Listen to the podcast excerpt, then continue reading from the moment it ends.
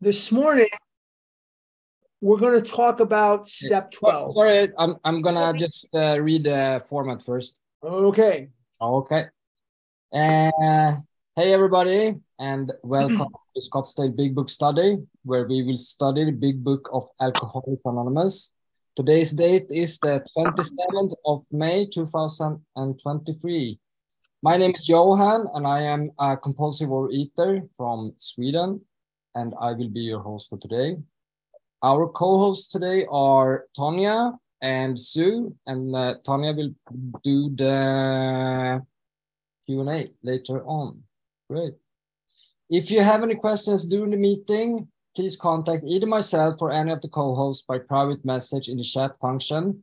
The chat function will be dis disabled until five minutes before the questions and answers session. Please note that the speaker, Harlan G, will be recorded for the duration of the study.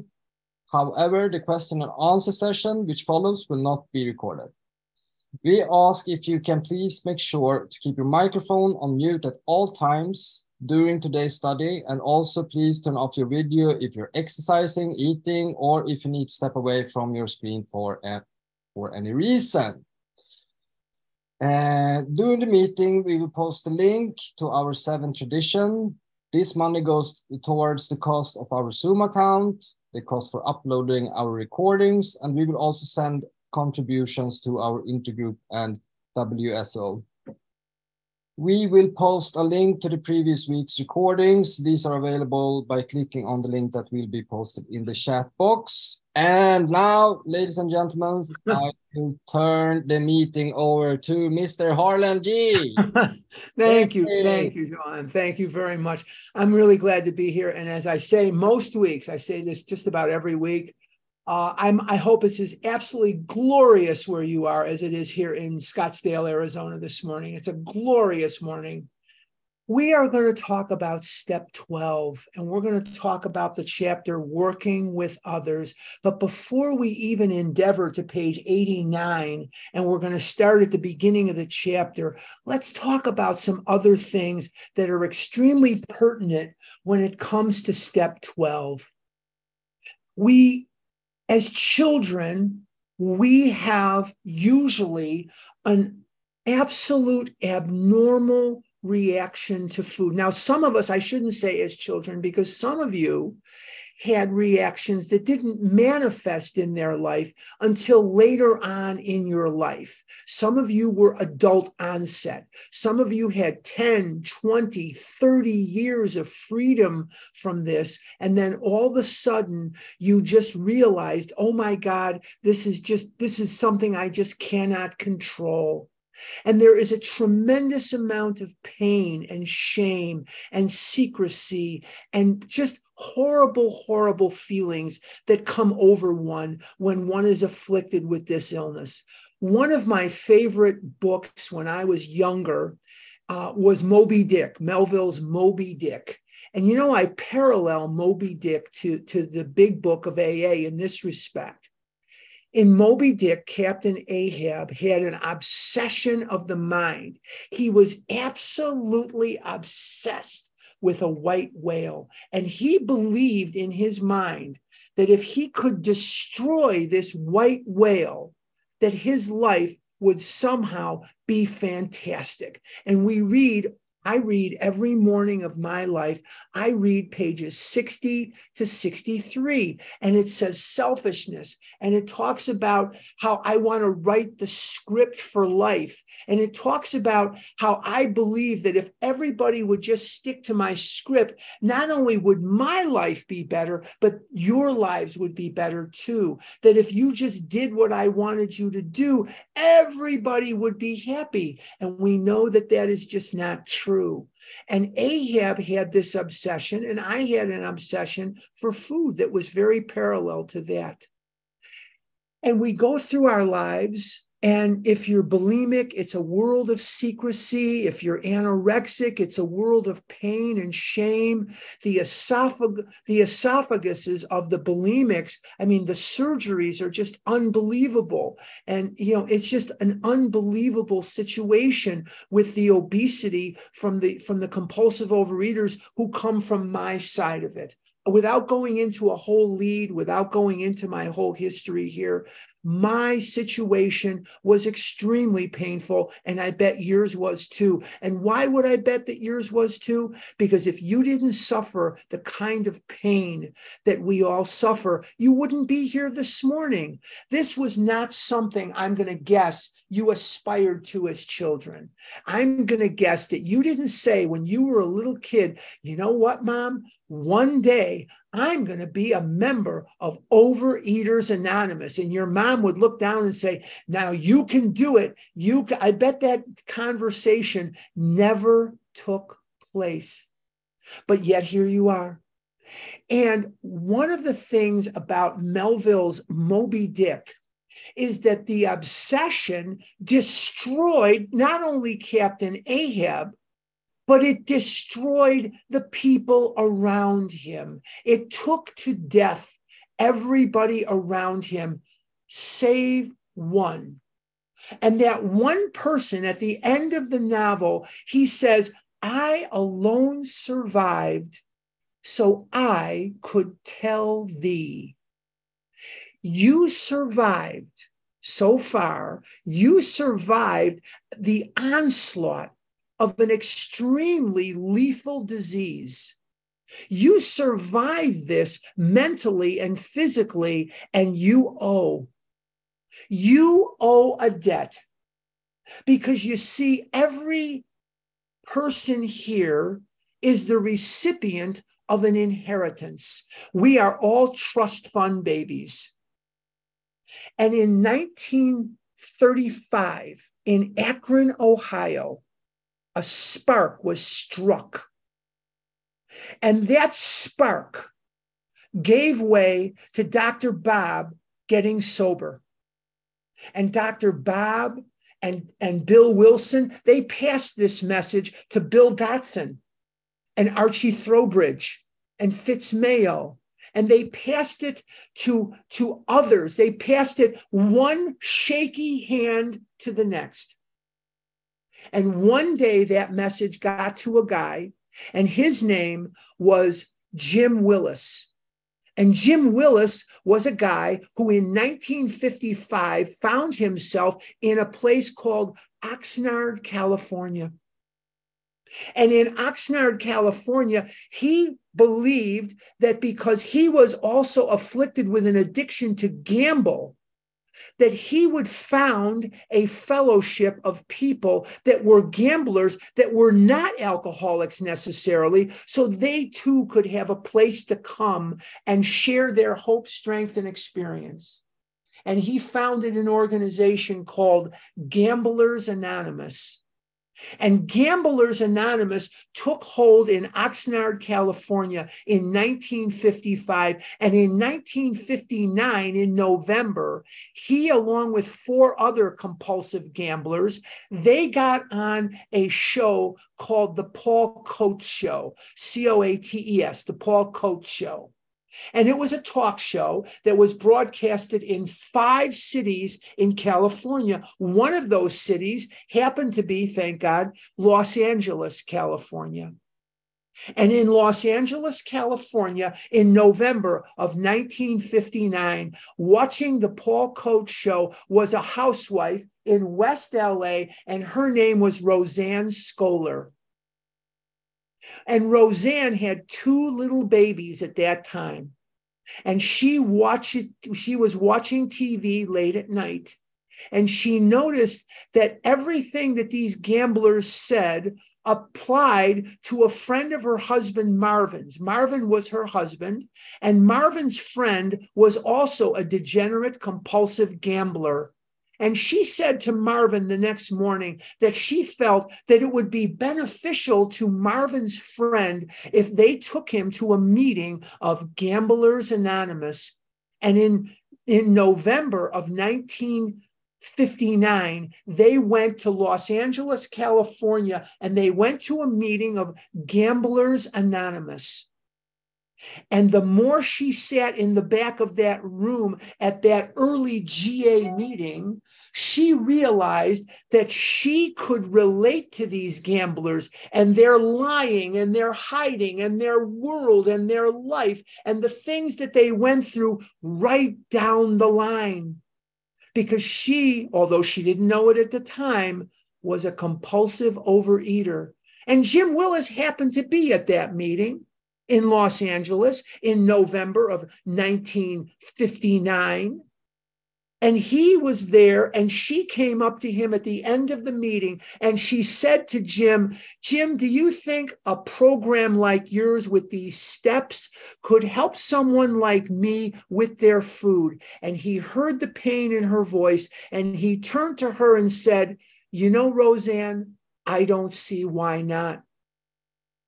And on January the 19th, 1960, in West Los Angeles, California, the very first meeting of Overeaters Anonymous took place.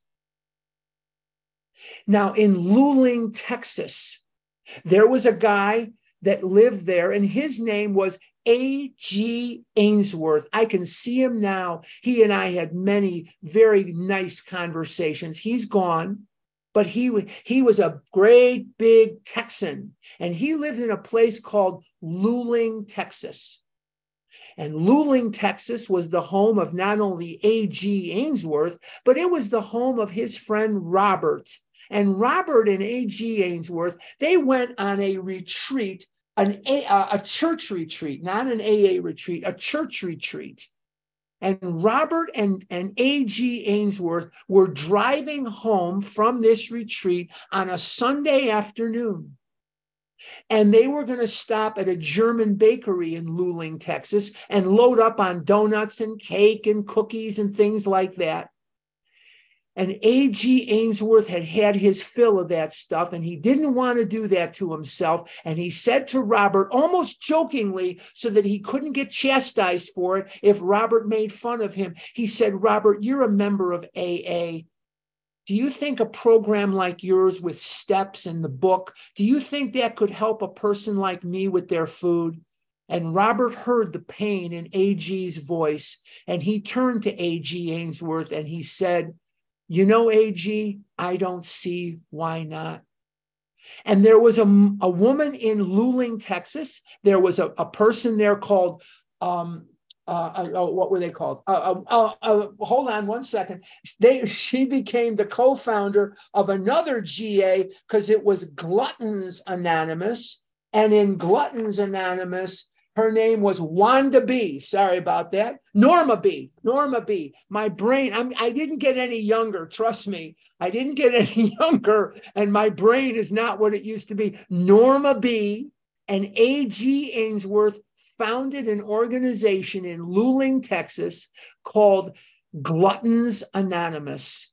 And they're sprung up in Luling, Texas, five groups of Gluttons Anonymous. And if you look up in any good dictionary, in any good dictionary, and you look up this word glutton, you will find a description of me that fits to a T. Glutton absolutely fits me to a T. Many of you in here have heard me say that I had that story with my mother and my mother would say, Azoy gatus, my son, Azoy gatus, my son, which means it's always something with you, my, my son. You always want something. And she was 100% correct. And so I have to check that with God every single day. And I'm learning some new skills lately about some of those very things. And I think I'm I think I'm changing and I think I'm getting the help that I need here. So I'm changing a little bit and not a little bit, I'm changing quite a bit in that direction.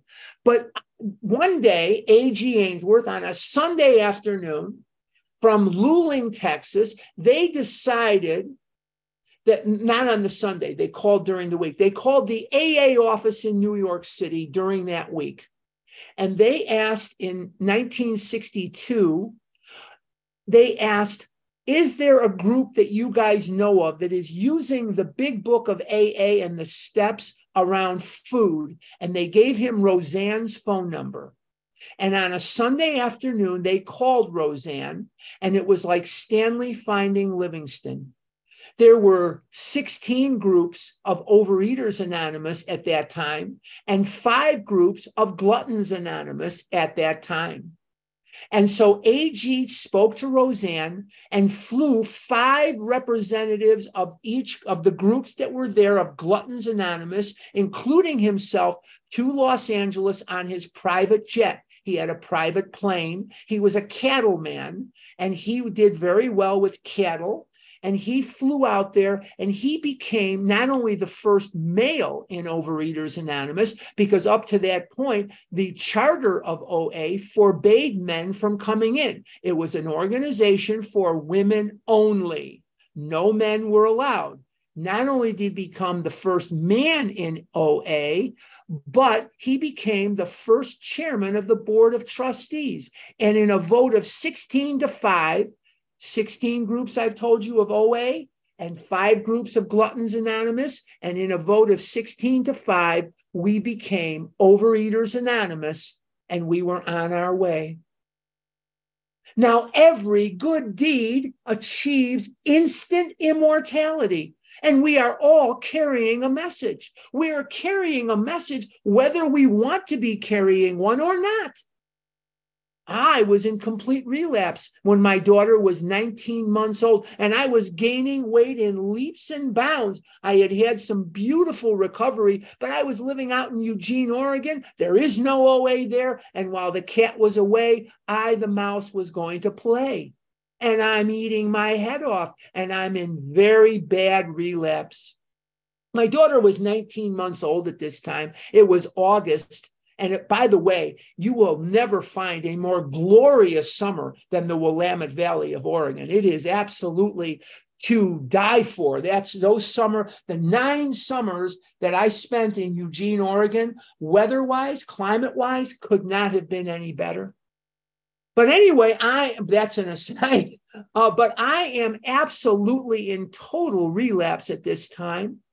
And we are all carrying a message. And when my daughter was 19 months old, she was in her diaper. It was also a Sunday morning.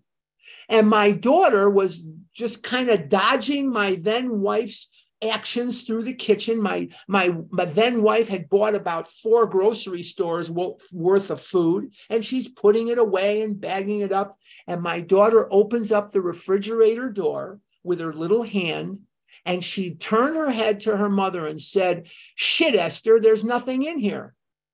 I wonder where she got that from. She learned that from daddy. And if looks could kill, I would have been vaporized. So we are all carrying a message. Now, some of us are carrying, sadly, the message that this doesn't work. Some of us are carrying a message that says this does not work. And that's sad, but it's true. Now, some of us are carrying a message of hope and strength. I have a friend in here from out of town, and he's very, very dear to me. I love him as much as I've ever loved any human being in my whole life. He has been there for me through thick and thin, and I have to watch him die. I have to watch him die. He can barely walk. He is circling the drain. I'm going to see him all day today and all day tomorrow. And I have to hold my tongue because if I say anything, it just makes it worse. I wish I could carry the message to him, but I can't.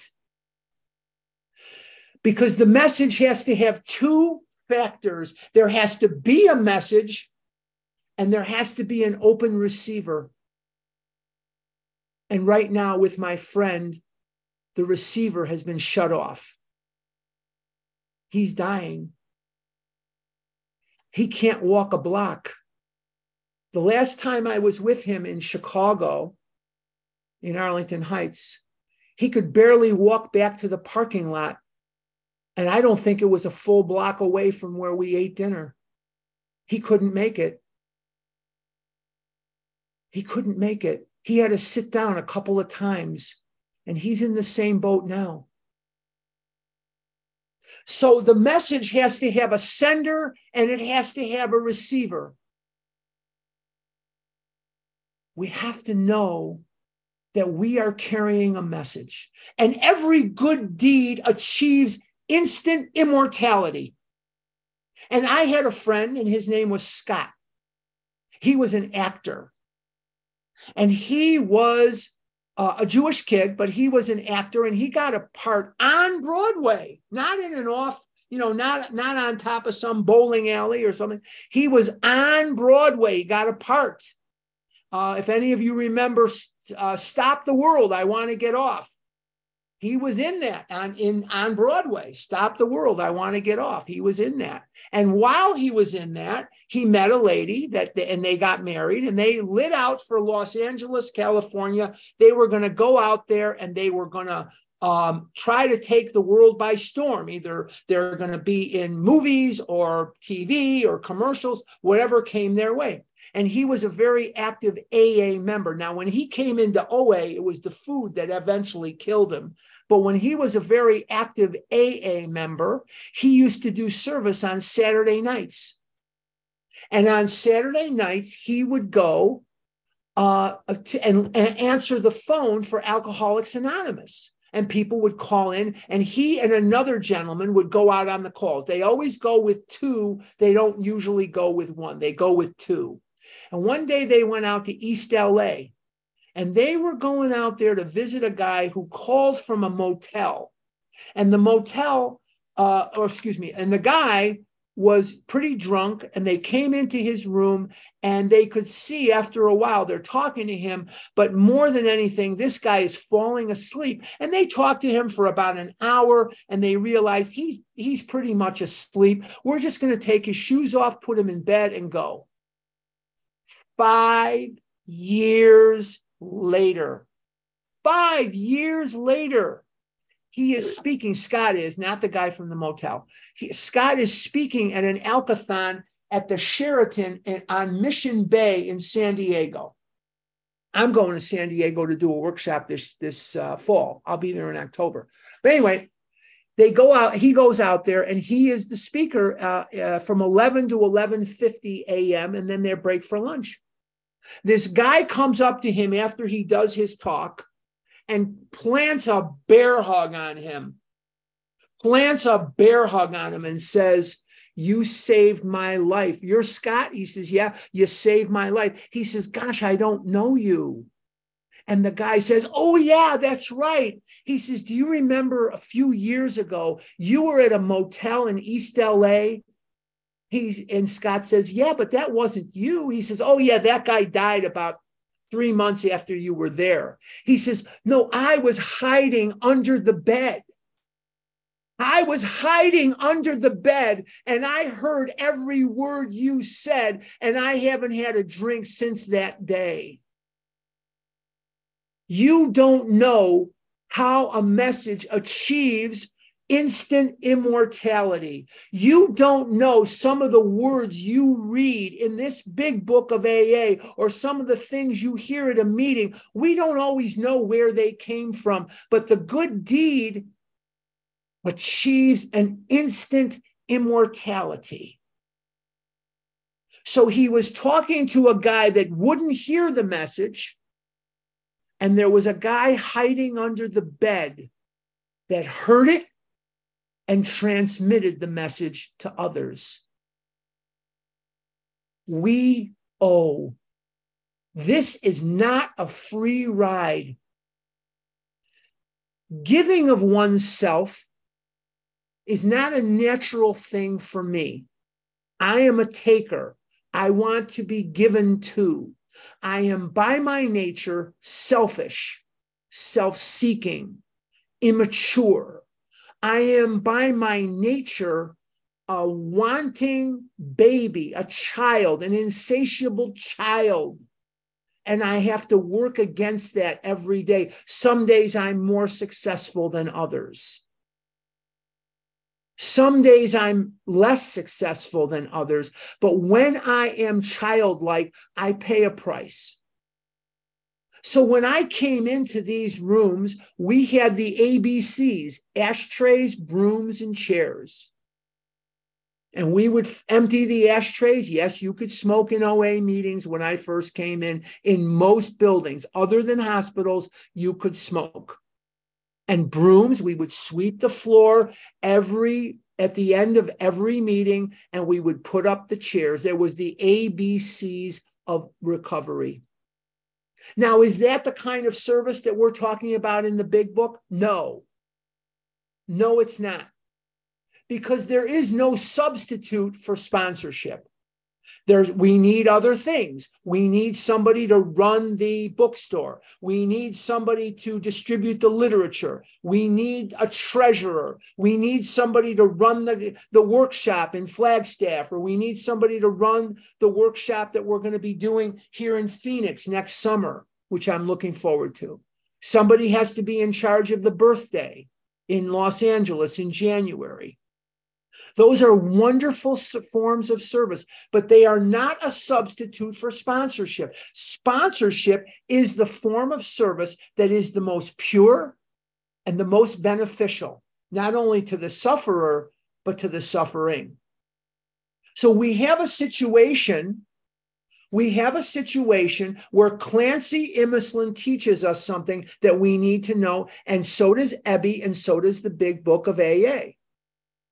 Clancy Imislund is one of my heroes. I love Clancy and I get a lot out of his podcast. Maybe you don't, maybe you do. He doesn't go through the steps quite like I do or like Joe and Charlie do, but he has a lot to say if you're open to it. And one of the things he says constantly is we do not learn this program by absorbing spiritual information. We learn the program by transmitting spiritual information. And this is something that is very important. And you see, I see sponsors all the time, and they want to make this into a six month three month, six month, year process. The shorter the process, the more effective it is because we have to get you to page 89. And on page 89, it says practical experience shows that nothing will so much ensure immunity from drinking as intensive work with other alcoholics. We need to get you to that spot. You have the rest of your life to do an in depth, pedantic study of the book and the steps. But let's get you free of the food and let's get you to the point where you are in 10, 11, and 12, probably still working on nines because nines can take a long time. But when you start working on your nines and you're doing 10s and 11s and 12s, now you can really start learning the program because you are transmitting that spiritual information. In Bill Dotson's story, Alcoholics Anonymous number three, we are reminded that Dr. Bob now, I'm going to let you in on a secret here, but don't tell anybody. There's over 160 of you here. So I just want to keep this between us, okay? Dr. Bob did not get frickin' sober on June the 10th, 1935. He got sober on June 17th because Bill and Bob were terrible with dates. I, I'm pretty decent with dates. They sucked at it. They were probably better at math than I, but I am better with dates than them. But what I can tell you is the convention that Bob went to started on the 10th. It didn't end that time, it started that time, but that's okay. You can look it up yourself. Google 1935 American Medical Association convention, and you'll see that it he could not have gotten sober on the 10th. Okay, that aside, let's assume the 10th. Now, Dr. Bob was calling on Bill Dotson on, on June 26th, 1935. And Bill Dotson was the third or fourth guy that he called on. So Dr. Bob was sponsoring, looking for people who wanted to receive the message 16 days after he got sober. How many of you were looking for sponsees 16 days after you got sober? I don't hear anything. because we are going too slowly in a lot of circumstances with our sponsees. Too slowly. We need to hasten the pace. I know I'm going to get a lot of questions. I know I'm going to get a lot of criticism, but these ideas of all these writing assignments is often counterproductive. These are my opinions. Don't throw them in my face, but the big book bears me out. There are writing assignments in four, eight, and sometimes nine. That's it. Four, eight, and sometimes nine. There's no written assignments in any of these other steps. There's none. There's nothing in this book that says write this or do that. A lot of that comes from Fred Schneider. Fred was a school teacher in Brooklyn, New York. And he did what school teachers do, what they are given to do. He created a curriculum of readings and writings to get us through the steps more efficiently.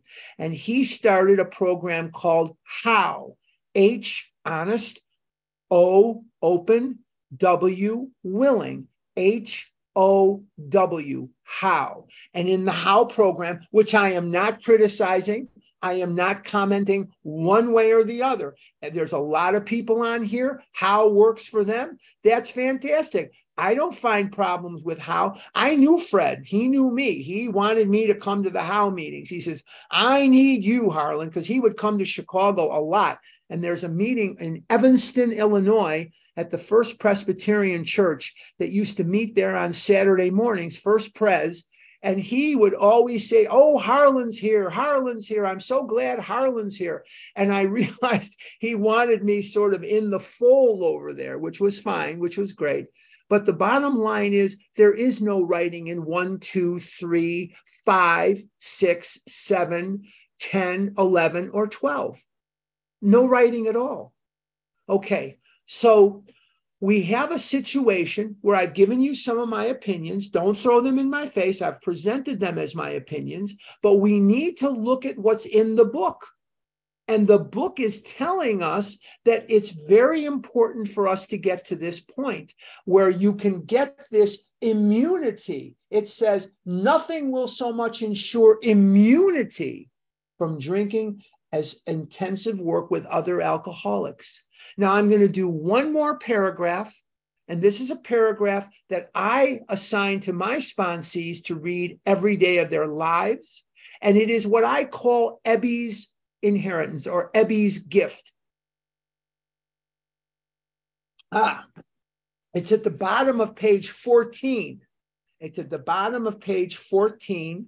And it is something that Ebby has left us as a gift. And it says at the bottom of 14, my friend had emphasized the absolute necessity. I'm on the last paragraph of 14 of demonstrating these principles in all my affairs. That's the third.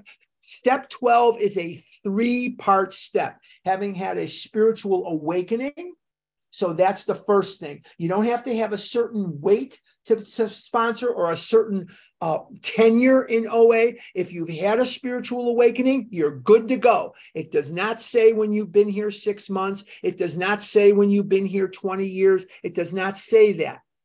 You can sponsor after a week and a half if you've had a spiritual awakening. And then the third, second one is try to carry this message. What message is that? The message of the big book. It's not my message. You, if you're trying to get abstinent on my message, uh, uh, I feel sorry for you because I couldn't even get me sober. I can't get you sober. And then the third part is um, practice these principles. What are the principles? The principles are the steps you know, this stuff you hear about the principle of this is hope and the principle of this is honesty. That came out decades after these guys were dead. That is a product more of the 80s and the 90s. These guys didn't know from that. When he writes about the principles, he's talking about the steps. My friend had emphasized the absolute necessity of demonstrating these principles in all my affairs. Particularly, was it imperative? What does imperative means? It means important above all else. So it's imperative to work with others as he had worked with me. Now, I am not diminishing being the treasurer. I'm not diminishing being the literature person or the head of the retreat committee. I'm not diminishing that. We need that kind of service. And without it, we can't function as an organization. But when he is talking about service here, he is talking about to work with others as he had worked with me, which means sponsorship Faith without works was dead, he said. And how appallingly true for the alcoholic. For if an alcoholic failed to perfect and enlarge his spiritual life, now, big book, how do you perfect and enlarge your spiritual life? Through service and self sacrifice for others. And that means sponsorship. He could not survive the certain trials and low spots ahead. If he did not work, he would surely drink again. If he drank, he would surely die. Then faith would be dead indeed. With us, it is just like that. We have to look at Ebby's gift. And we have to look at what we're getting here. He is telling us sponsor or die. There is no middle ground. Sponsor or die in the food. That's an ugly choice. I think I'd rather sponsor. Now, some of you really don't want to sponsor because I hear this every day. You don't want to sponsor. What I'm hearing when you say that is, I'm afraid I won't be the perfect sponsor. Don't worry about it. We're not in the results business. Nobody is the perfect sponsor except for me. No, I'm kidding. Nobody is the perfect sponsor. My sponsees don't all recover. I've got many hundreds of sponsees through the years that are right now in line at the ice cream shop or Dunkin' Donuts or Portillo's or God knows where. They're in line, God knows where, doing God knows what. So I sponsor who I can who will receive the message. For those of you don't know, Portillo's is a hot dog stand that started in Villa Park, Illinois. And I was just thinking about it last night, but that's okay. But anyway, the bottom line is, is that um, or Addison, no, I think it's Villa Park. But anyway, um, the bottom line is, is that I am not the perfect sponsor. And if you want to recover, Mickey Mouse could sponsor you. And if you don't want to recover, Bill Wilson could sponsor you and you won't recover. Remember what we talked about, guys? The message has to have a transmitter and it has to have a receiver.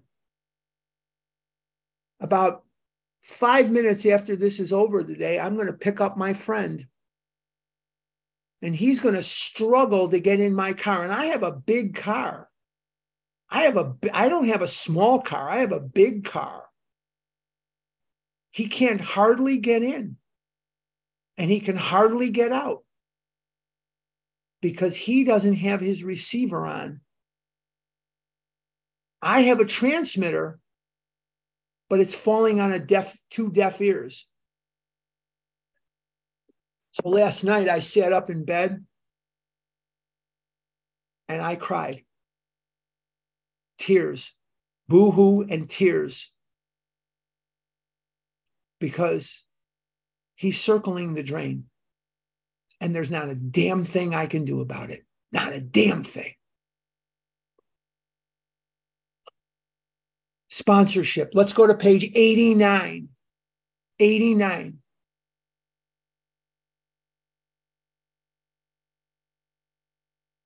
It says here, it works when other activities fail.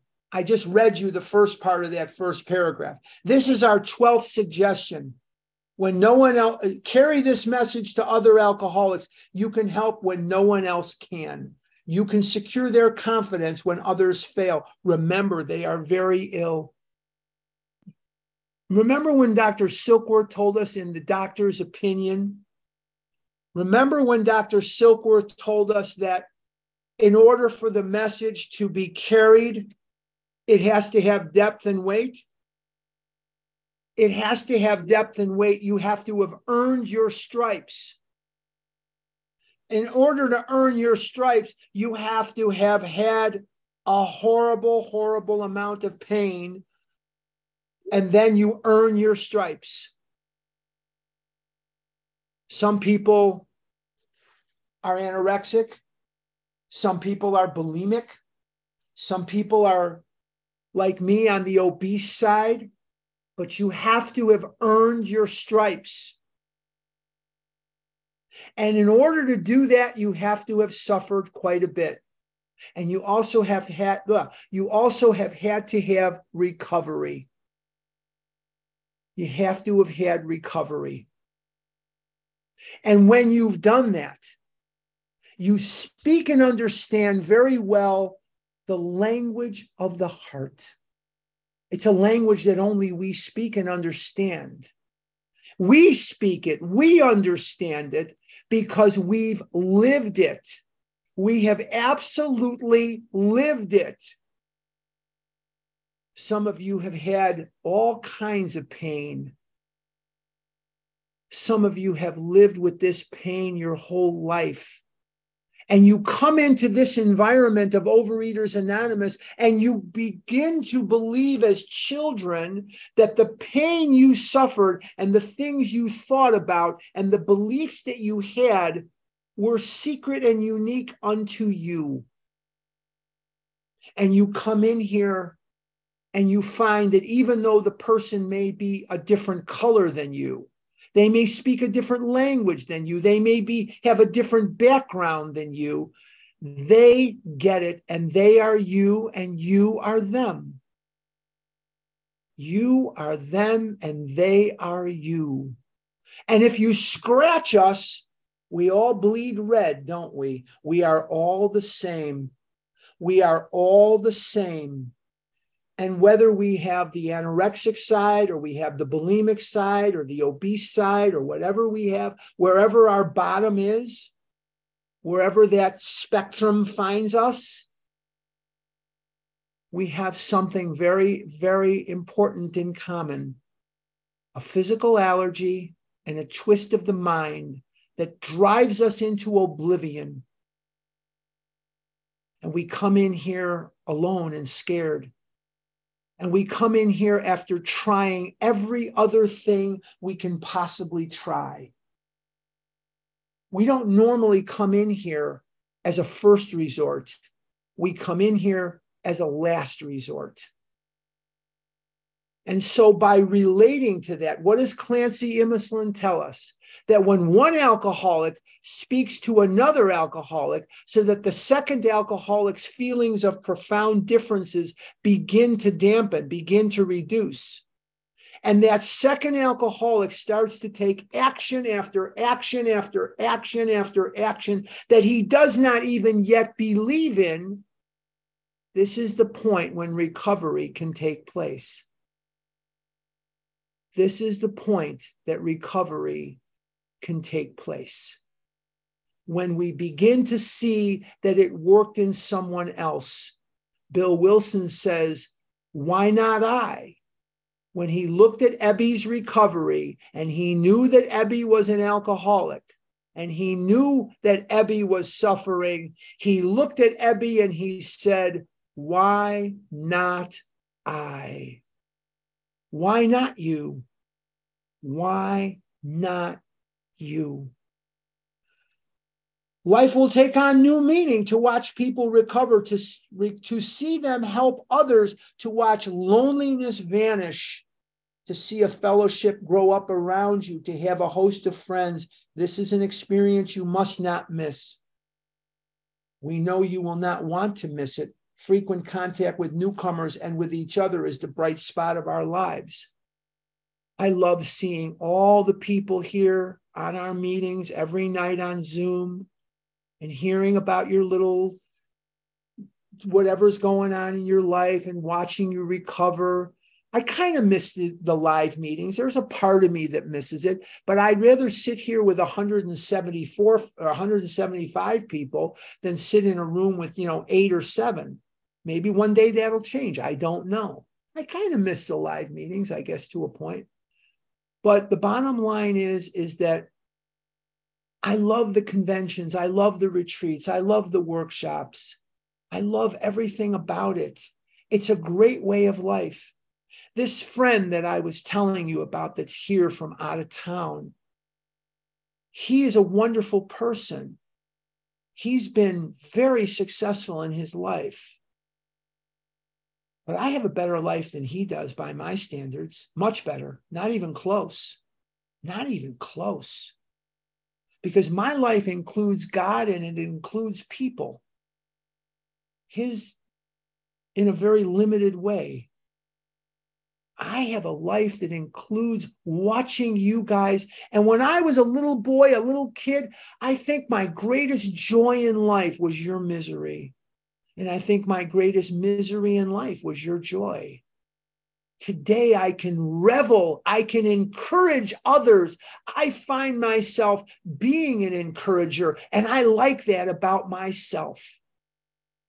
I like that about me. I couldn't do that in this disease. I could only criticize. I could only tear down. I could only destroy.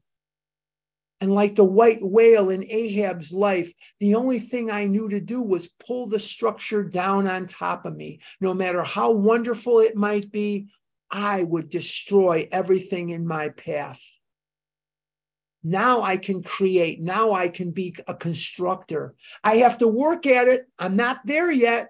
Boy, I've got a lot of work to do. Holy holy crap, do I have a lot of work to do? And I've got a lot of changes that need to be made, but I'm working on them.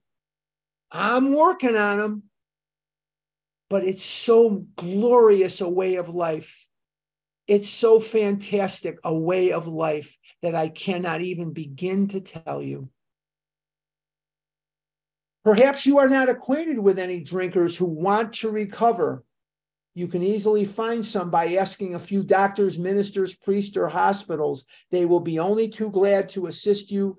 Don't start out as an evangelist or reformer. Unfortunately, a lot of prejudice exists. You will be handicapped if you arouse it. Ministers and doctors are competent and you can learn much from them if you wish, but it happens that because of your own drinking experience, you can be uniquely useful to other alcoholics. So cooperate, never criticize to be helpful is our only aim. Now, a lot has changed in the world, and the change is in HIPAA and confidentiality, and a lot of different things have changed in the world where doctors and hospitals are not going to cooperate with you and say, Yeah, go see Fred Jones. He's a drunk. He's in room 128. They're not going to do that today you are not going to have any access to anyone that is going to give you that information, but you don't have to.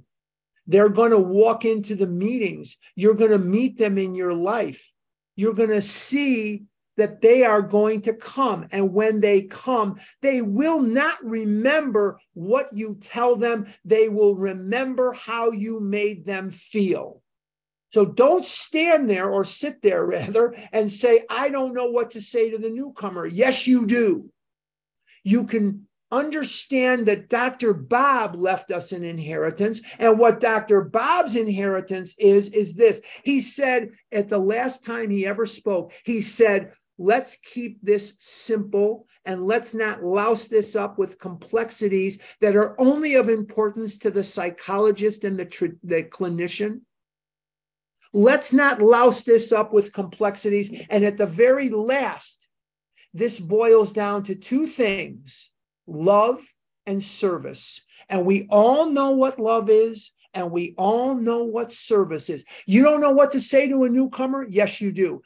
The newcomer is coming in and you're on the Zoom. Say, hey, welcome. I'm glad you're here hey, welcome, I'm glad you're here, goes a long way. Make them feel welcome. Yes, you do know what to say. You don't have to be the source of the big book information if you're new yourself. You can be the source of the source. What does that mean? Be the source of the source. You can point them in the direction of somebody who has been around a while, who has a very solid recovery. Hey, why don't you call this person? Why don't you call that person after the meeting? Why don't you stick around and maybe ask questions? Because after the meeting, I know in Scottsdale, we have questions and answers. You can be the source of the source. Yes, you do know what to say. And remember, they will not remember necessarily what you said to them. They will remember how you made them feel. And we are not in the results business. Don't overdo it. Okay? Don't patronize them. You know, don't, you know, oh my God, I'm so glad. Oh, I'm so glad to see you. That's great. Oh my God, I can't believe you're here. Oh my God. That's not okay. So you got to use a little seichel. What's seichel? It's a Yiddish word for what? Common sense. Don't patronize them. Don't gush over them. Very matter of fact. Hey, I'm really glad you're here, Joe. Hey, I'm really glad you're here, Mary. Okay, very good. Top of 90.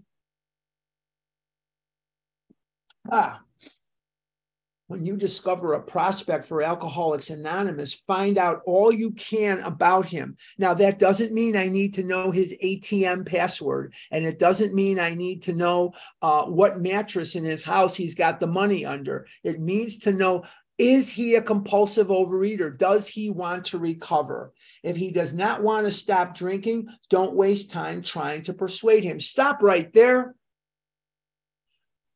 there's a Yiddish expression, Hakmir Nishkin Chinik. What does Hakmir Nishkin Chinik mean? Don't bang your head against the wall. If you are running up against a person who does not want to recover, stop hitting your head against the wall. You know what I'm going to say today to my friend who doesn't want this about it? Nothing. Nothing. He's got other tsuras too. His mother is very bad. But anyway, the bottom line is, is that I'm going to say nothing to him today. He doesn't want this. If you're with somebody that doesn't want this, stop, leave them alone. We are not in the results business. Nobody is up there keeping score. All right, here's Linda. She worked with 83 people and 82 of them recovered. Not bad, Linda. No, there's nobody keeping score. Remember the story of Bill and Lois? Remember the story of Bill and Lois? It was a Tuesday night and they were going to the Oxford group meeting, and Lois was out working all day long. And she comes home, and Bill is sitting there going, Come on, Lois, we're going to be late. So he, she threw a shoe at him. That's a good story. But I'm going to tell you another Bill and Lois story. Bill comes in and Lois is already home. And he says to Lois, he's very frustrated. This was uh, April or no, it was yeah, March of 1935. He was just about to leave for Akron, Ohio on a famous business trip. He says to Lois, Damn it, Lois. I got this message from God that I am supposed to sober up these drunks and nobody's getting sober. And Lois turned to him and changed the course of the world when she said, But you're staying sober. Oh, yeah, I'm staying sober. So, for the first time in his adult life, he had put together several months of sobriety. Bill started drinking in 1917. This was uh, 1935. He got sober in December of 34. This was this was uh, March of 35.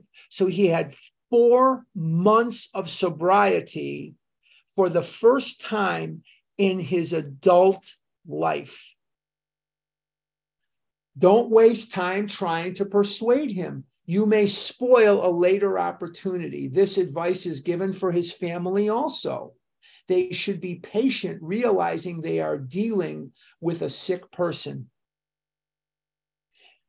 If there is any indication that he wants to stop, have a good talk with the person most interested in him, usually his wife. Not always applicable today. In most cases, I don't know your relatives. I don't know. There are very few of you where I've met the family, where I've met, and I've been around a long time. Most of us will never meet the families. It's not as applicable today as it was then. They all lived in the same town, they all were from the same area and they were excuse me they were going to the meetings and so they met they knew the family because when when a person would come to the oxford group in those days they would bring their families. Everybody came. You know i get this question all the time can i bring my baby to a meeting? Absolutely. There's no age restriction at a meeting. I mean i wouldn't necessarily bring older children because they may hear things that you know maybe you don't want them to hear you know, that kind of thing. But anybody can come to a meeting. There's no age restriction on that at all. Get an idea of his behavior, his problems, his background, the seriousness of his condition, and his religious leanings. I would leave that alone. I would leave that alone. I'm not going to get into a religion discussion here. I don't normally contradict the big book, but this is something where I'm sorry, the world is a very different place today than it was back in 1939 when the book was published. I wouldn't necessarily get into it. I do get calls from people. I got to have a born again sponsor, or a, I got to have a Catholic sponsor, and they have to have six kids, and and and I or I got to have a sponsor that whatever you know. If you're going to be that choosy, you're going to be in trouble. You're you really you're going to be in trouble uh, you need you need this information to put yourself in his place. The only thing I really need to know about you is are you a compulsive overeater? And I very seldom, if ever, sponsor men today that don't have at least a hundred or so pounds to lose, uh, uh maybe even close to two hundred pounds to lose, something like that. I don't normally sponsor people in that normal weight range, not normally. To see how you would like him to approach you if the tables were turned. Now, next week, we're going to pick this up. But before I turn you loose on the world, before I turn you loose on the world, I just want to encapsulate some of the things that we've talked about this morning because I threw a lot of material out there for you and I don't want it to get lost. One of the things that we have to know in our heart is what God would want from us. And you know, so much is said about should I should I be a pharmacist? Should I be a veterinarian? Should I be a uh, garbage man? Whatever that may be. I, I don't know. I'm not here to give you vocational advice. But here's what I can tell you, and I think I'm standing on solid ground. I think that what God would want for each and every one of us is to be of maximum service to God and the people about us. And he has qualified us very uniquely to carry a message of recovery to his suffering children. Few groups in God's world have suffered the kind of ignominy, the, the, the kind of pain, the kind of shame, the kind of horrible hell that the compulsive overeater has suffered. I'm not diminishing the nightmare of alcoholism. I'm not diminishing the nightmare and hell of drug addiction or gambling or anything like that. I'm not diminishing that. But this is a mother of a disease. And it is a disease that ransacks you from childhood in many cases right to the end. There are few conditions that are as horribly debilitating as this one. You have been chosen. Just like at the end of Moby Dick, he says, I alone, Sir Queequeg says, I alone survived, so I could tell thee. You have survived your anorexia, your bulimia, your esophageal operations, your weight, your whatever shame, whatever you whatever weight you got up to in your life or down to in your life, you have survived it. And the only way to keep it is to pass it to others. It is of great joy. It is an honor and it is a privilege. Because if you're in recovery, you have been given the world, and now you have an opportunity to give that recovery to the next suffering person. I could say a lot more, but we're at the time where we want to start Q&A. I just want to before I turn it back over to Tanya, I just want to remind you, yes, we will be here next week. Um, and please do not throw in my face the things I've already told you were my opinions on things. And please, no math. And for the love of God, no food questions. So, Tanya, I'm going to turn it back over to you. I hope this was helpful today.